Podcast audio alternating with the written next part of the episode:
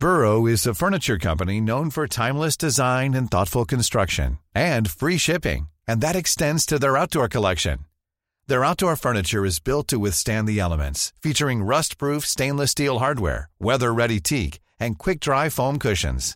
For Memorial Day, get fifteen percent off your Burrow purchase at burrow.com slash ACAST, and up to twenty-five percent off outdoor.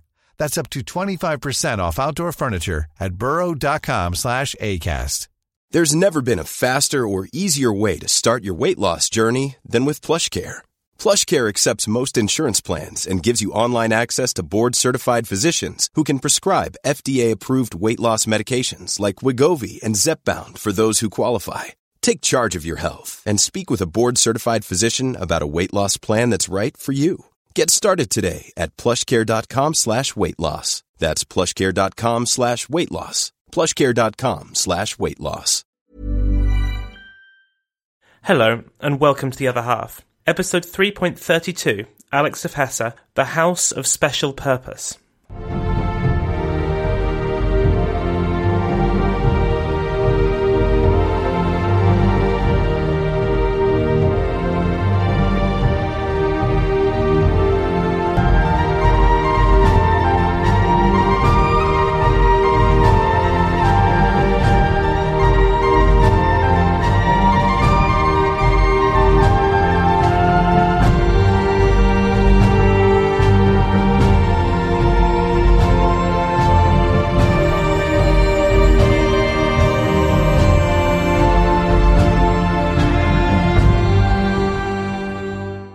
Last time, we saw Alix's disastrous turn in charge of the Russian government, and how her constant shopping and changing of ministers, coupled with the struggles of fighting a war against a technologically and industrially superior foe, led to revolution in March nineteen seventeen.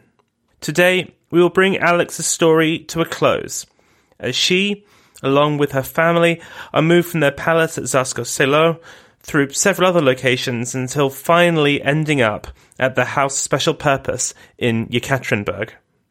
But before we get going, I'd like to direct my Patreon supporters to the show's Patreon page, where we currently have a poll up to vote on the next podcast topic. Quite a lot of you have already had your say, but if you haven't yet cast your ballot, then head on over there and do so. If you would like to see what those three topics are and have your say, then you will need to register as a supporter at patreon.com forward slash the other half podcast.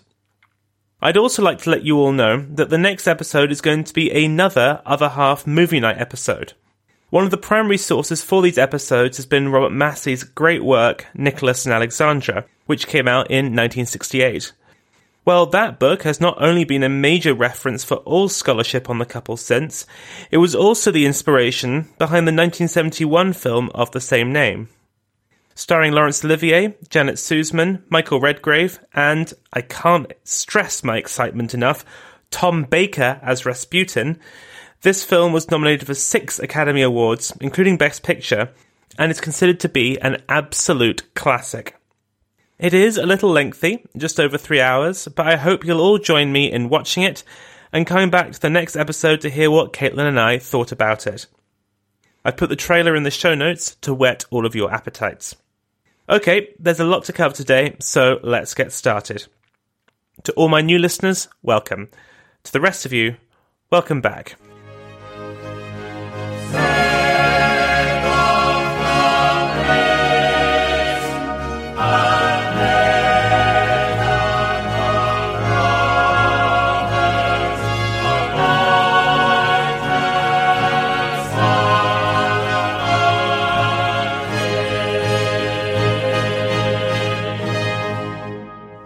As the revolution kicked off in Petrograd, Alix's mind was distracted by other, close-to-home concerns.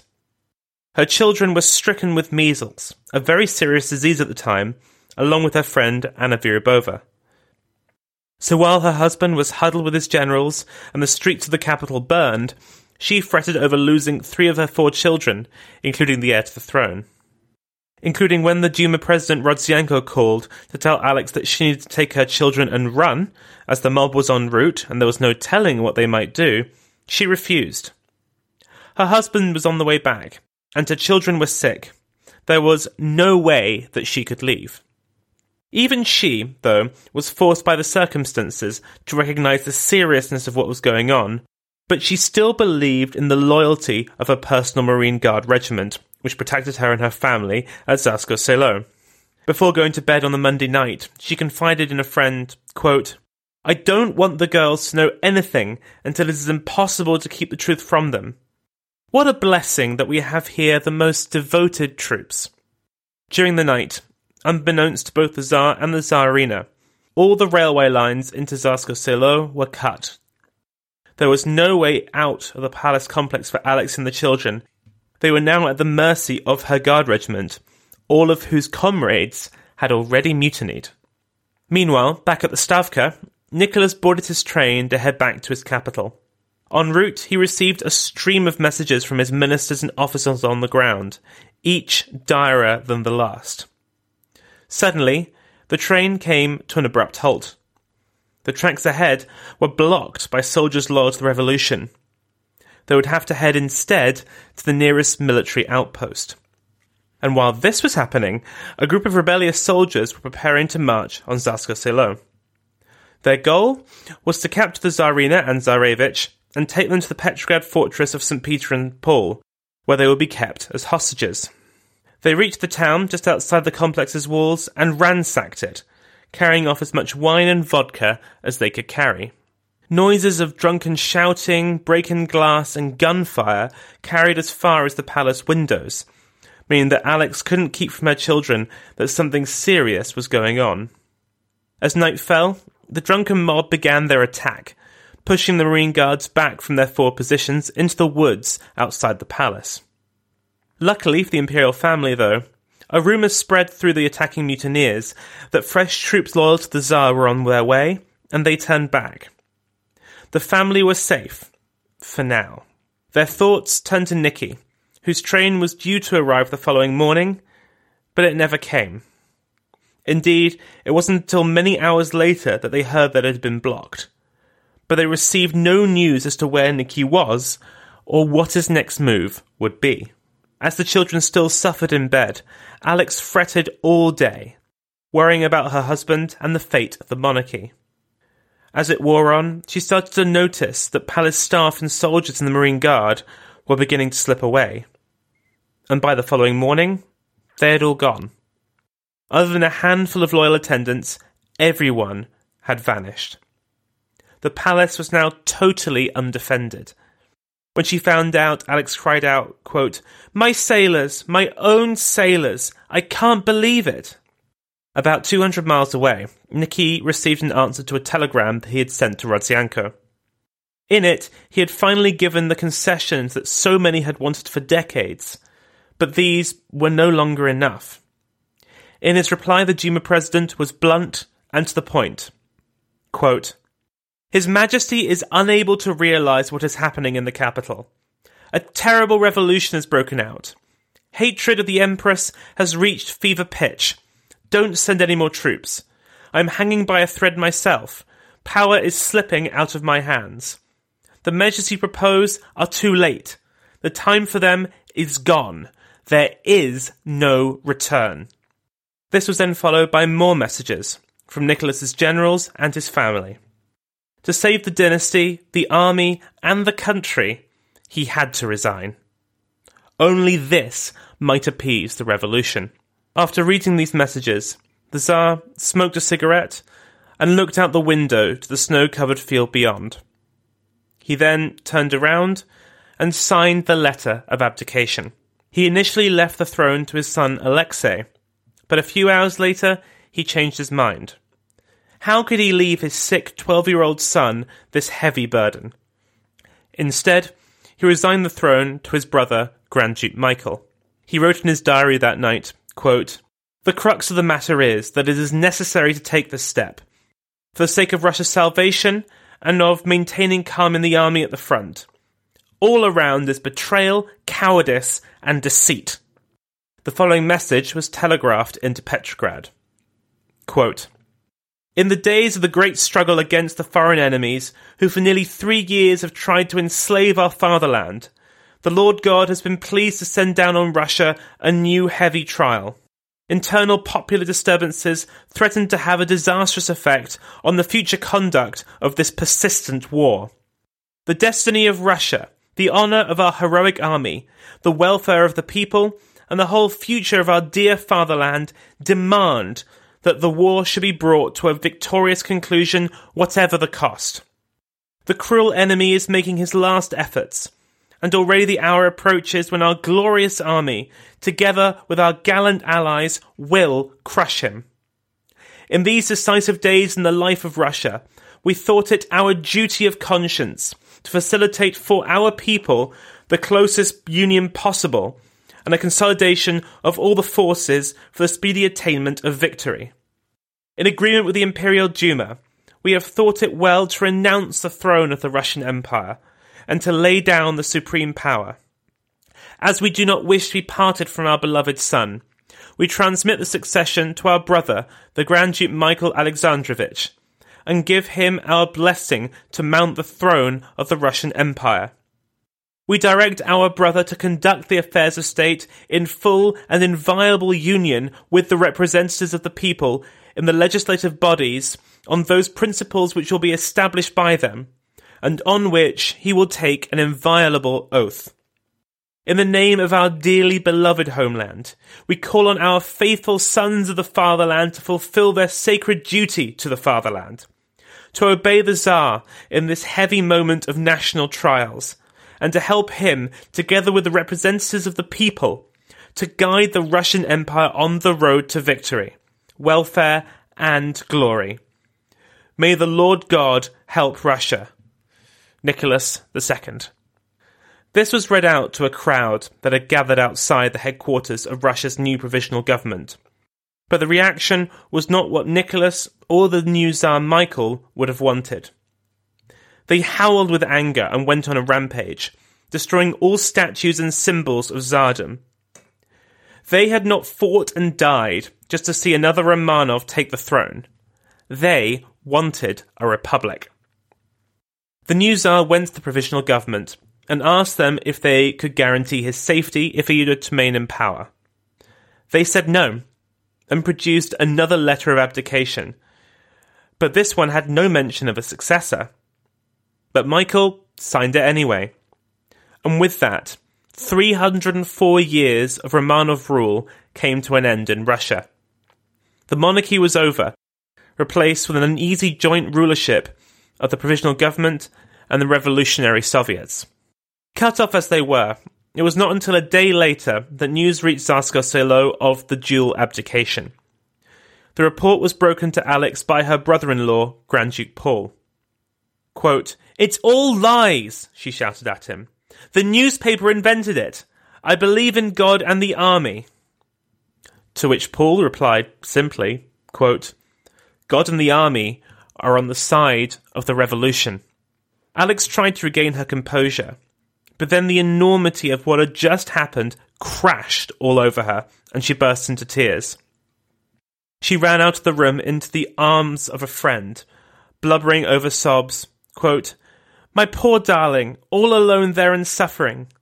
My God, what he must have suffered, and I was not there to console him." Pierre Gilliard, the children's tutor, recalled the following, quote, "No one can have any idea of what the Tsarina suffered during these days. She reached the extreme limits of human resistance in this last trial, in which originated that wonderful and radiant serenity which was to sustain her and her family to the day of their death. The Tsarina's despair almost defied imagination, but her great courage did not desert her. I saw her in Alexei's room that same evening.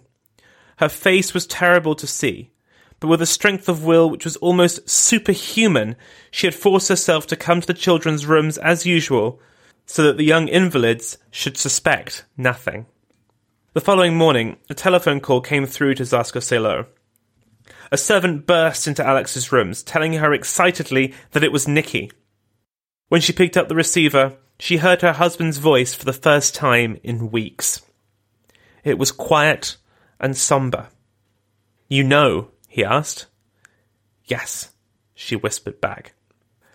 Over the next few days, Alex kept herself busy. The first thing that she had to do was destroy all of her personal correspondence. She didn't want anything surviving that might incriminate her or Nicky. The only ones that she kept were letters from the war years, as she hoped that those would prove that she had been no traitor.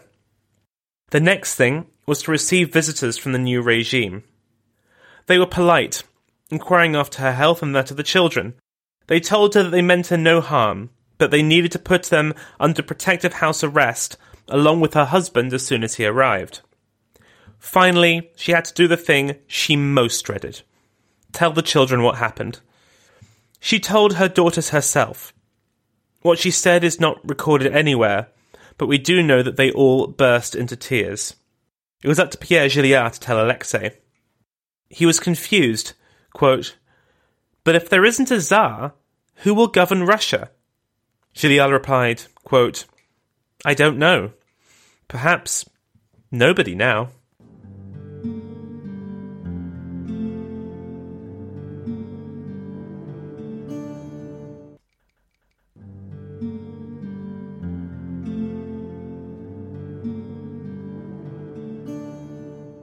Alex's life changed forever after the overthrow of the monarchy. But initially, things were not so bad.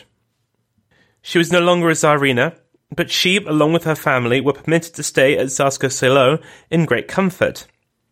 They still had attendants, servants, and all the trappings of luxury.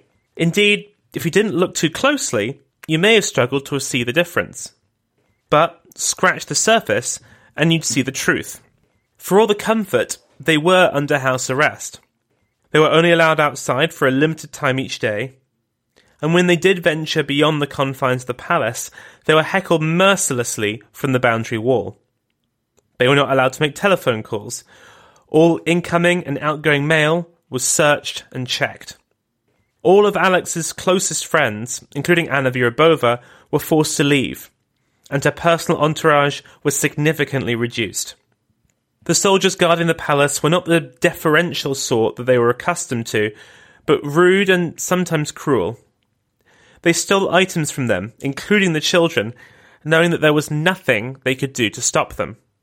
And occasionally they leered at Alex as she changed in her room, as she was not allowed to close her curtains.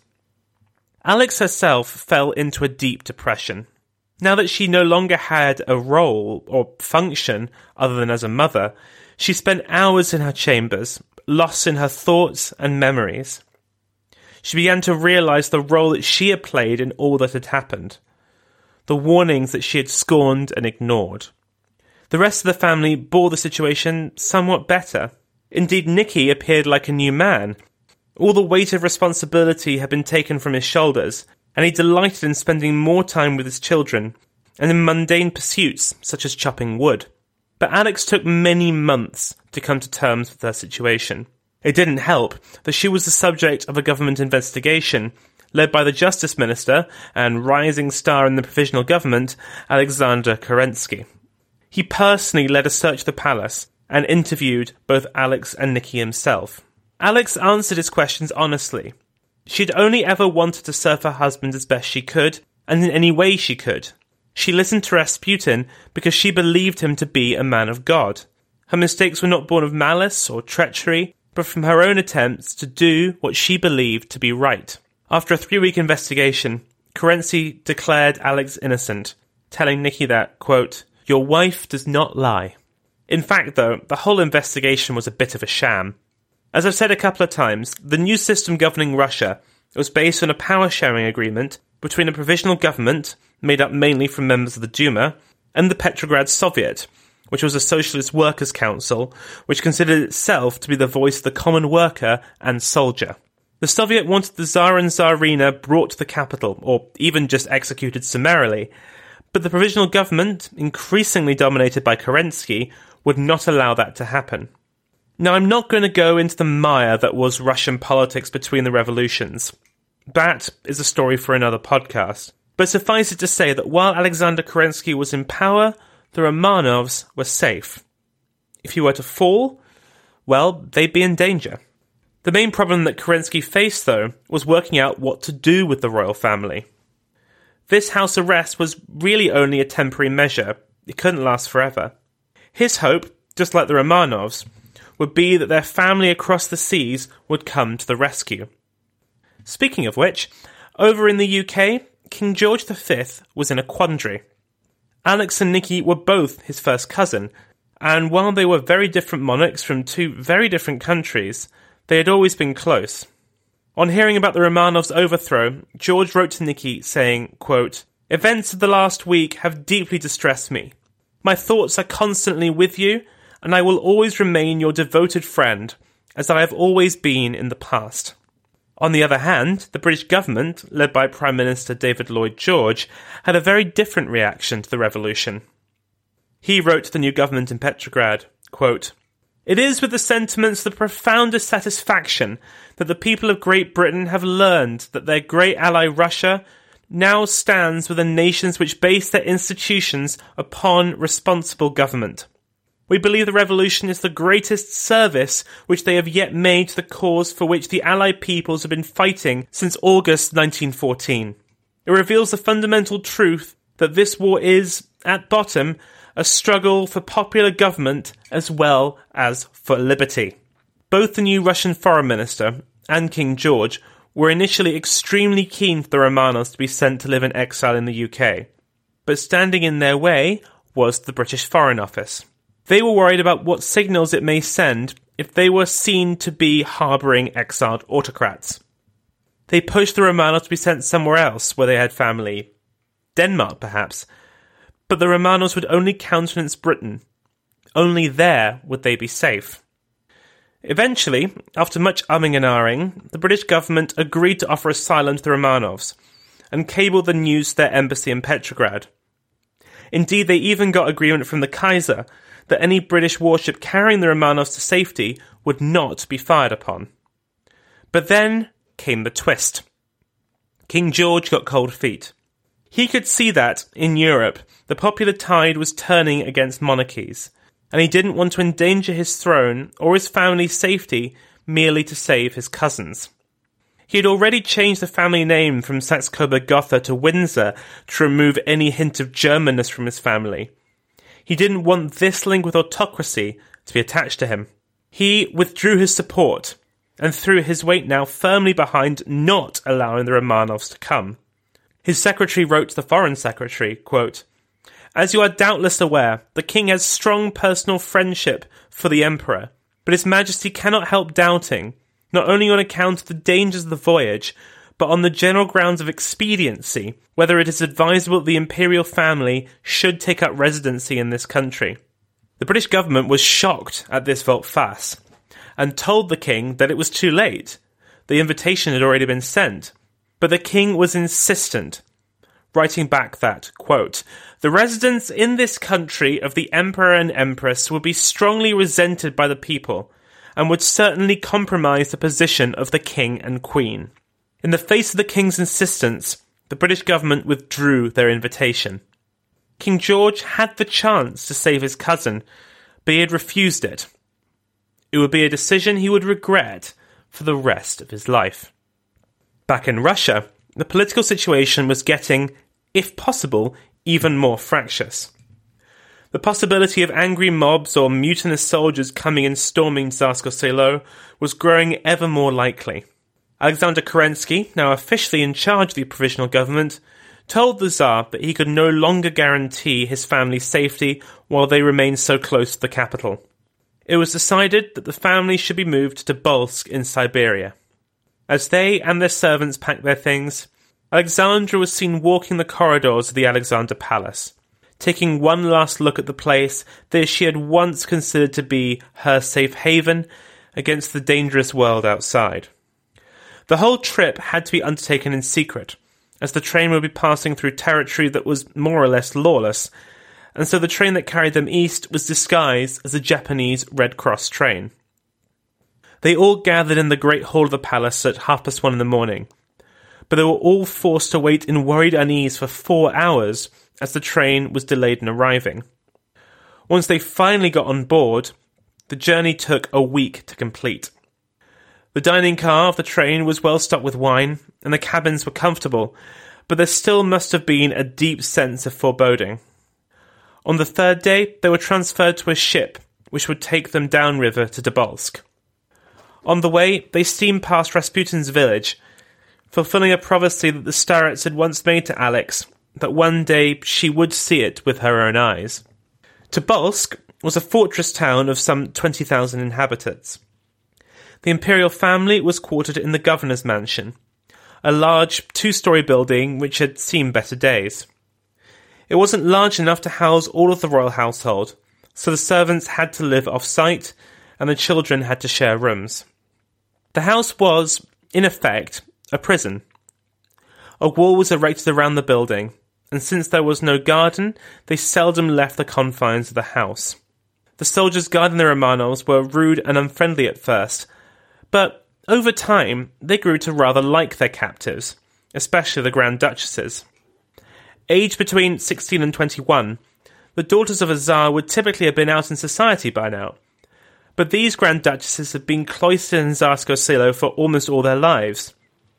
They were not used to being surrounded by so many young men, and so they would flirt innocently with them, which, naturally, the soldiers rather enjoyed. The townspeople were, in general, very friendly to the imperial family, and would often bring them gifts of butter, eggs, and sugar. Indeed, so many people came to look at them through the windows that the guards had to shoo them away. Alex, at first, rather enjoyed this life of exile. She had never been one for the great outdoors, and although her life was now rather less comfortable, it also had none of the old stresses of arguing with ministers or dealing with snooty aristocrats. She could spend her time with her family, her trinkets, and her happy memories. After a while, and particularly once winter arrived, and the house became icy cold, boredom set in. Her mood grew ever more fatalistic, her mind dwelling now on the bad memories of the past, and all the mistakes that she had made. In this time she began once more to lose herself in her faith. Not permitted to go regularly to church, she fell back on prayer and religious texts for sustenance and nourishment. She had almost given up on life, and was readying herself for her next journey, one that promised eternal salvation. News from the outside world was scarce, but even they heard the momentous news that, on the seventh of November nineteen seventeen, revolution once more came to Russia. Alexander Kerensky's government was overthrown by Vladimir Lenin and the Bolsheviks. It was swift, and they didn't have much popular support, but the communists were now in charge of the Russian state. This spelt disaster for the Romanovs. Although they were Republicans, the old provisional government had generally been in favour of treating the former royal family with dignity. Certainly they didn't wish them dead. Lenin, on the other hand, harboured a deep personal hatred for the Romanovs. As a communist, he was diametrically opposed to everything the imperial family stood for, but his ire had a very personal dimension as well. His elder brother had been executed for plotting to kill Nicholas's father, Alexander the Third, and he had long since harboured a desire for revenge. For a while, though, nothing much changed in Tobolsk. The children passed their days in lessons, playing games or acting out plays. Nicholas took part in his family activity of sawing wood, and Alex sat glumly, not moving or doing much at all. The first significant change that happened after the Bolsheviks took power was a literal changing of the guard. Previously, the imperial family had been guarded by army soldiers, but now it would be hardened communists that watched over the Romanovs. The family were put on soldiers' rations, and many servants had to be dismissed on the grounds of cost. They had hardly been living a life of luxury before, but now things became even bleaker. Their clothes became dirty and worn. Items such as butter and coffee were considered too frivolous to be allowed. Their meals, once so opulent, were now simple peasants' fare. They had once been the wealthiest family in the world. Now they were broke. The new guards were determined to inflict every humiliation on the imperial family. They carved obscene messages and images on the girls' swing set. They limited their time outside to the bare minimum, and would take possessions from them without warning. The few servants left the family were forced to squeeze into cramped rooms in the mansion, sometimes three having to share a bed. Alexei had not had a bad accident in some time, but in March nineteen eighteen, he suffered from a bad cough that caused an internal hemorrhage, which caused him immense pain. In a letter to Anna Vyrubova, Alex described it as being as bad as the attack that he had had in Spala all those years before. While this was happening, the family heard the news that the Bolsheviks had concluded a humiliating peace agreement with Germany. In one of the most one-sided treaties in history, Russia agreed to hand over thirty-two percent of its land, fifty-four percent of its factories, and eighty-nine percent of its coal mines to Germany in exchange for peace. There were two reasons why the Bolsheviks were so keen for peace at any price. The first was that it had been one of Lenin's big slogans before the revolution, one that he had to deliver on quickly. And second, because civil war had erupted, and he needed every available soldier to cling on to power. The forces opposing Lenin and his Red Army are known as the Whites, and they were led by a motley collection of former Tsarist officers and soldiers, dispossessed nobles, and clerics worried by the communists' anti-religious rhetoric. Now that there were pro-Tsarist armies in the field, the issue of what to do with Romanovs shot up the agenda. The nightmare scenario for Lenin and the Bolsheviks was that a white army would rescue the Tsar and march on their new capital of Moscow with him at their head. Tobolsk had been chosen originally for being broadly sympathetic to the Tsar. The Bolsheviks needed to move him to somewhere more reliably communist. Lenin dispatched a commissar named Vasily Yakovlev to Tobolsk, with orders that the family needed to be moved. However, when he arrived and met the family, Yakovlev realised that Alexei could not be moved safely. He sent a coded message back to Moscow, which read, quote, "Only the principal part of the baggage can be transferred," meaning that only Nicholas could, at present, be moved safely. This plan was approved, and Yakovlev broke the news to Nicholas that he alone was to go, while his family would follow later. Nicholas tried to refuse to go. He would not go anywhere without his family. To which Yakovlev said chillingly, quote, "Then I must take you by force," before adding, quote, "Be calm. I am responsible with my life for your safety. If you do not want to go alone, you can take as many people as you wish." These words did not reassure Alex, who turned red with fury and screamed at Yakovlev, quote, "You want to tear him away from his family? How can you? How? His son is sick. He can't go. He must stay with us. This is too cruel." She then began to manically pace back and forth, turning over the situation in her mind. She was in the horns of quite the dilemma. Go with her husband or stay with her son. She saw herself as Nicky's backbone, as the person that prevented him from doing anything rash or short-sighted. In her mind, if he was to go alone, Nicholas could be persuaded or forced by the communists to do something that would make their situation worse, potentially endangering their lives. On the other hand, Alexei was still very sick, and without Rasputin available to care for him, there was no guarantee he would survive. Without anyone watching over him, what was to stop the communists from doing him greater harm? She confided in Pierre Gilliard, who recorded in his memoirs what Alex said to him. Quote, "I can't let the Tsar go alone. They're going to force his hand by making him feel anxious about his family. The Tsar is necessary to them. They feel he alone represents Russia. Together we shall be in a better position to resist them, and I ought to be at his side in the time of trial. But the boy is still so ill. Suppose some complication sets in. Oh God, what ghastly torture! For the first time in my life, I don't know what I ought to do." After agonising on the decision for a while, she decided that she had to trust her staff and children to look after Alexei.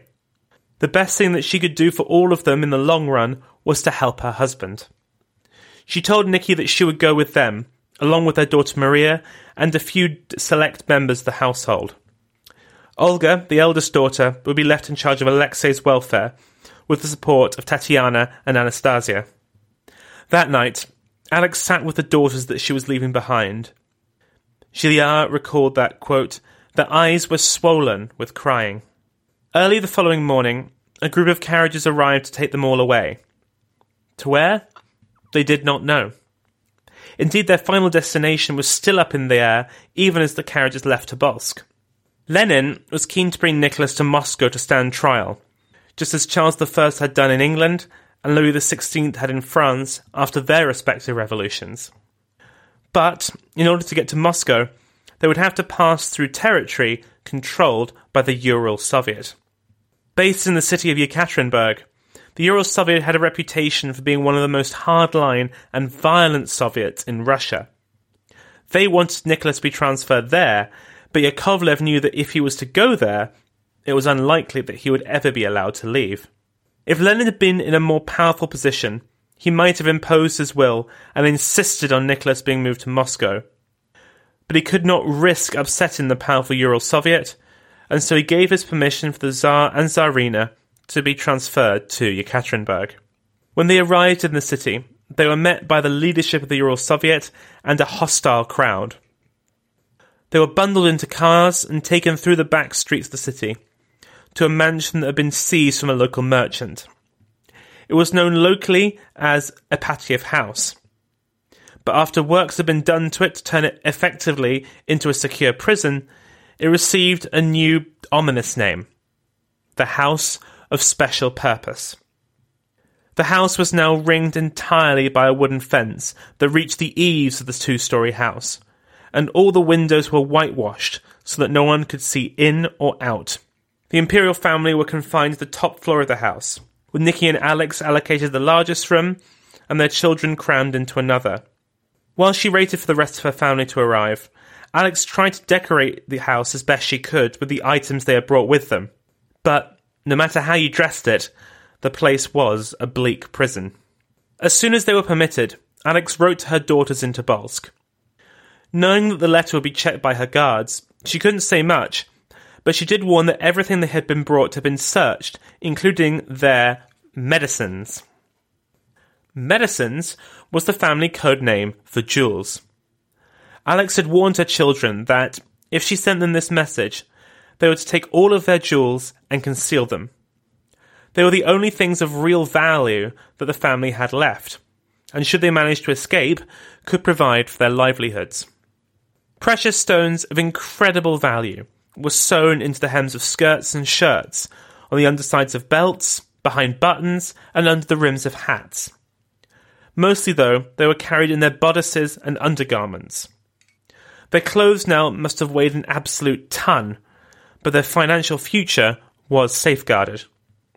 The children and the rest of the household joined their parents a few weeks later, after Alexei had been deemed fit to travel. Still unable to walk, he had to be carried into the House of Special Purpose. They also had to leave their tutor Pierre Gilliard at the door, as he was not permitted to enter. He recalled his last sight of the Romanovs in his memoirs. Quote, about nine o'clock the next morning, several carriages were drawn up alongside our train, and I saw four men go towards the children's carriage. A few minutes passed, and then Nagorny, the sailor attached to Alexei Nikolaevich, passed my window, carrying the sick boy in his arms. Behind him came the Grand Duchesses, loaded with valises and small personal belongings. I tried to get out, but was roughly pushed back into the carriage by the sentry. I came back to the window.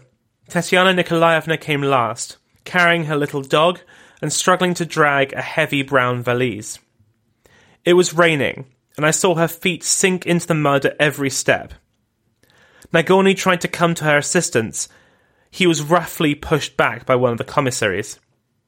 A few minutes later, the carriages drove off with the children in the direction of the town. How little I suspected that I was never to see them again. The imperial family had once lived in a palace with a staff of hundreds. Now, just eight remained.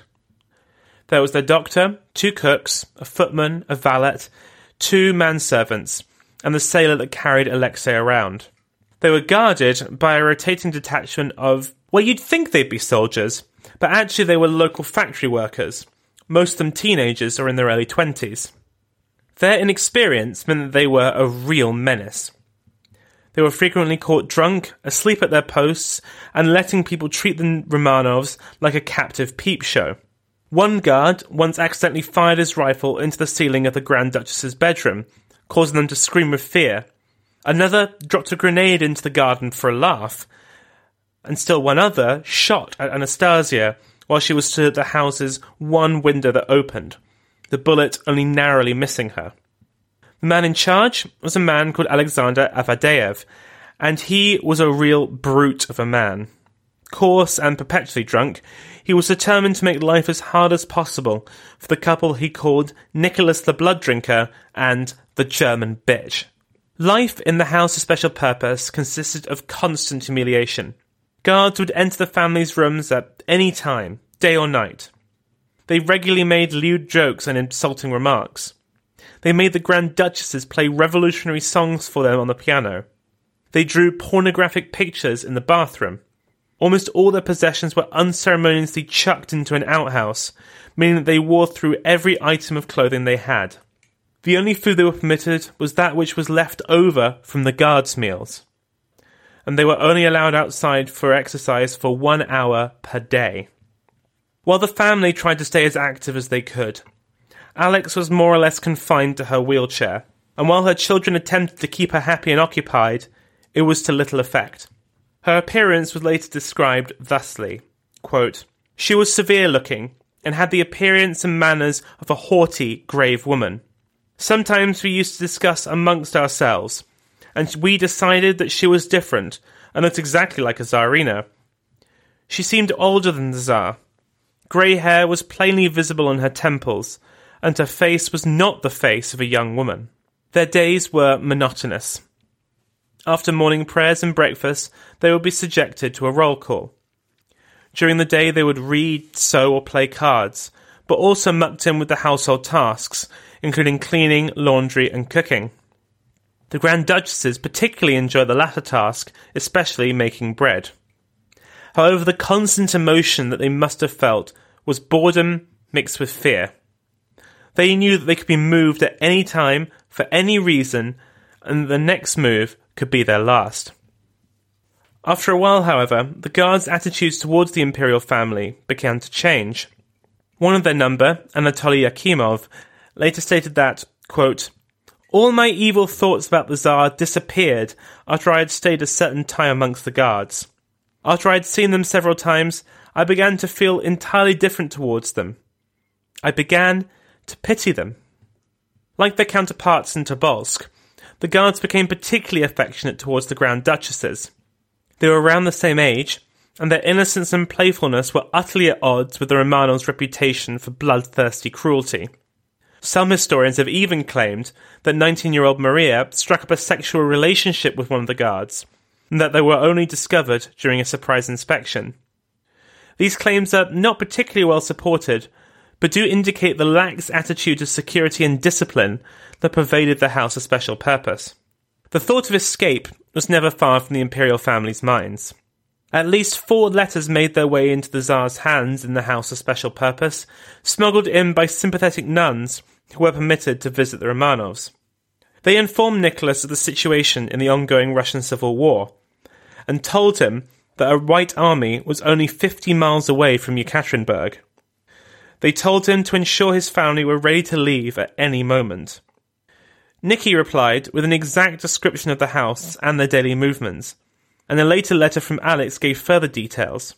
But they quickly became suspicious of the motives of their so-called saviours, especially when they encouraged the family to make a break for it, and it's quite possible that they were right to do so. Recent research has suggested that these letters were in fact written by members of the Russian secret police, looking for a justification, looking for the justification of an escape attempt to allow them to kill the imperial family. What the letters had not lied about, though, was the situation in the Russian Civil War. Western Russia was occupied by Germans following the Treaty of Brest-Litovsk, while in Siberia, around fifty thousand Czech prisoners of war took up arms against the Bolsheviks. Linking up with the local White Army, they began to march west, threatening the Urals. All lines of communication other than telegraph were cut between Moscow and Yekaterinburg, and while the Red Army still held the region, they were not strong enough to hold off a major white offensive. This all meant that a decision would have to be made about what to do with the imperial family. They could not be allowed to fall into white hands. It was for this reason that in early July nineteen eighteen, Avadeyev was dismissed from his position in charge of the Romanovs, with the job passing to Yakov Yurovsky. A committed Bolshevik, he was totally loyal to his masters in the Ural Soviet, and he quickly set to his task of improving security. The factory worker guards were replaced with army regulars who were not allowed to speak to the prisoners. Meanwhile, further west, Lenin conducted a test to see what might happen if he had the imperial family killed. Nicholas's brother, Grand Duke Michael, had been living under house arrest in the city of Perm. Without warning, he was taken by Red Army soldiers to a nearby wood and shot. The Bolsheviks spread a story that he had been kidnapped by white soldiers to hide their crime, and to test to see if such a story would be believed. At the same time, they spread another story that the imperial family themselves had been killed, again to test the reaction. Given what would later happen, it seems clear what result they had derived from these tests. The decision to kill the Romanovs was taken personally by Lenin, and his orders were dispatched to the Ural Soviet, who were only too happy to oblige. Responsibility for arranging their murder fell to Yurovsky. On the thirteenth of July, he permitted for the first time the local priest to come to the house to give service to Romanovs. He wanted to lull them into a false sense of security that things would be getting better. Little did they know that the priest was delivering them their last rites. The next day, he arranged to have the house cleaned, letting the Grand Duchesses assist the hired help. One of the cleaning women recalled that the young Grand Duchesses were, quote, spirited and breathed the love of life, while Alix was, quote, tired and sick and lacking colour. The last record from Alix that we have is a diary entry on the sixteenth of July. Quote, grey morning, later lovely sunshine. Baby has a slight cold. All went out for half an hour in the morning. Olga and I arranged our medicines. Tatiana read spiritual reading. Supper at eight, played cards with Nikki. Half ten, to bed. She also referenced the fact that their kitchen boy had been sent home that day. Yurovsky claimed that it was the request of his uncle, but the real reason was that he didn't want the blood of a fourteen-year-old boy on his hands. At half past one in the morning of the seventeenth of July, Yurovsky woke the imperial family. He said that, for their safety, they needed to be moved to the cellar immediately. The White Army was nearby. An artillery barrage may open up at any moment. He gave them some time to dress and left the room. The Romanovs clothed themselves, ensuring that they were carrying as many of their concealed jewels as they could. The girls' underclothes were now mosaics of precious gems, while Alexei was wearing an undershirt that resembled chain mail. When they emerged, first came Nicholas, carrying Alexei, both dressed in their army uniforms. Next came Alice on Olga's arm, limping on a cane, followed by the girls, dressed in black skirts and white blouses. Tatiana carried her King Charles spaniel, Jemmy, and behind them came their remaining servants. They were led down the stairs to the basement, where they were lined up. Now, just like with Ella's murder, we have a first-hand account of what happened next. This time, it's from Yurovsky himself. Quote, having gone down to the room, I ordered them to stand along the wall. Obviously, at that moment, they did not imagine what awaited them. Alexandra Fyodorovna said, there are not even chairs here. Nicholas was carrying Alexei. He stood in the room with him in his arms. Then I ordered a couple of chairs. On one of them, to the right of the entrance, almost in the corner, Alexandra Fyodorovna sat down. The daughters and Anna Demidova stood next to her, to the left of the entrance. Beside them, Alexei was sat in an armchair. Behind him, Doctor Bodkin, the cook, and the others stood. Nicholas stood opposite Alexei. At the same time, I ordered the men to go down and to be ready in their places when the command was given. Nicholas had put Alexei on the chair and stood in such a way that he shielded him. Alexei sat in the left corner from the entrance, and so far as I can remember, I said to Nicholas approximately this. His royal and close relatives inside the country and abroad were trying to save him, but the Soviet of Workers' deputies resolved to shoot them. He asked, "What?" and turned towards Alexei. At that moment I shot him and killed him outright. He did not get time to face us to get an answer. At that moment disorganized, not orderly firing began. The room was small, but everyone could come in and carry out the shooting according to the set order, but many shot through the doorway. Bullets began to ricochet because the wall was brick. Moreover, the firing intensified when the victims' shouts arose. I managed to stop the firing, but with great difficulty. Alix was killed early on. She managed to quickly cross herself after her husband was shot, before taking a bullet through the skull, killing her instantly. Their children were not so lucky. The jewel-encrusted clothes stopped and deflected the bullets that came their way. Alexei had fallen off his chair and, clutching his father's arm, cried out in pain. Yurovsky himself stepped forward and shot him in the head. Olga, Tatiana, Maria and Anastasia dropped into a crouch and were hiding in two of the corners, obscured by the acrid smoke let off by all the guns. Splattered with their parents' blood, they screamed in terror as the executioners closed on them, bayonets fixed. They lunged at the young women, but their bayonets would not pierce their clothes. Once again, their medicines had saved their lives. But not for long, as bullets finally took their lives, along with the remaining servants. The last to die was Tatiana's dog, which alone managed to escape, before finally being caught, killed, and tossed into trucks with the rest of them. Their bodies were taken to a nearby forest and dumped in an unmarked, pre-dug pit. Eight days later, the White Army took Yekaterinburg and raced towards the House of Special Purpose. They found it deserted, and when they searched the cellar, they found it spotlessly clean, but the walls peppered with bullet holes. When they looked closer, they found specks of dried blood between the floorboards. It was clear what had happened. They immediately conducted a search of the surrounding area to try and find the bodies, but to no avail. Indeed, their bodies would not be discovered until the late nineteen seventies, and even then proper excavations were not permitted until the fall of the Soviet Union in nineteen ninety-one. They found the bodies of Nicholas, Alix, and three of their daughters and all the servants, but they were missing Alexei and one of the daughters, either Maria or Anastasia. In nineteen ninety-eight... at a grand ceremony at the Cathedral of Saint Peter and Paul, the historic final resting place of the Romanov Tsars, the remains of the imperial family and their servants were brought in inside miniature coffins. One by one, they were lowered into the vault, with Nicholas's reinterment accompanied by a nineteen-round salute. The bodies of Alexei and his remaining sister were finally discovered in two thousand seven, and so far as I can tell, they currently remain unburied. The Orthodox Church, repressed inside the Soviet Union, had established an exiled community outside Russia and had declared the whole imperial family as martyred saints. After the fall of communism and re-establishment of the Church, their sainthood was confirmed, albeit at the lower status of passion bearers. So, after seven episodes and over fifty thousand words of transcript, how are we to sum up Alix's life? Do we see her as a martyr, or as a loving wife and mother whose only crime was to try and protect her family?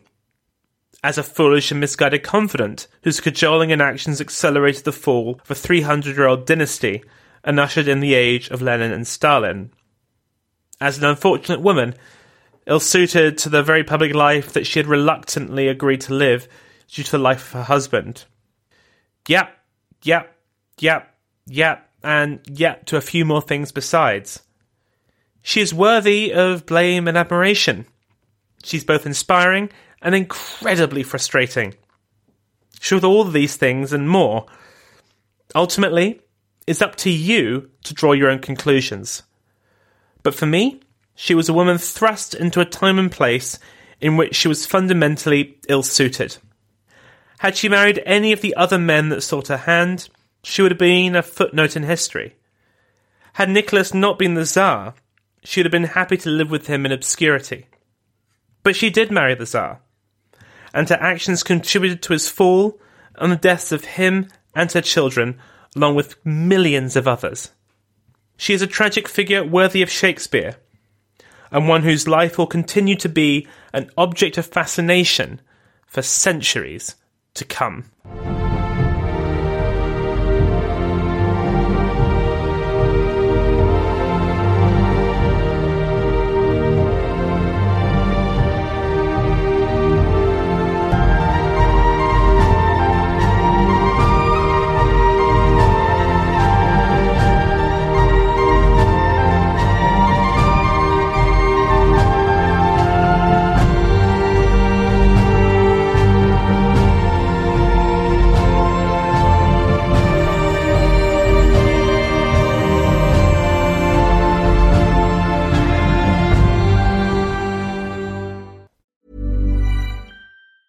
Planning for your next trip?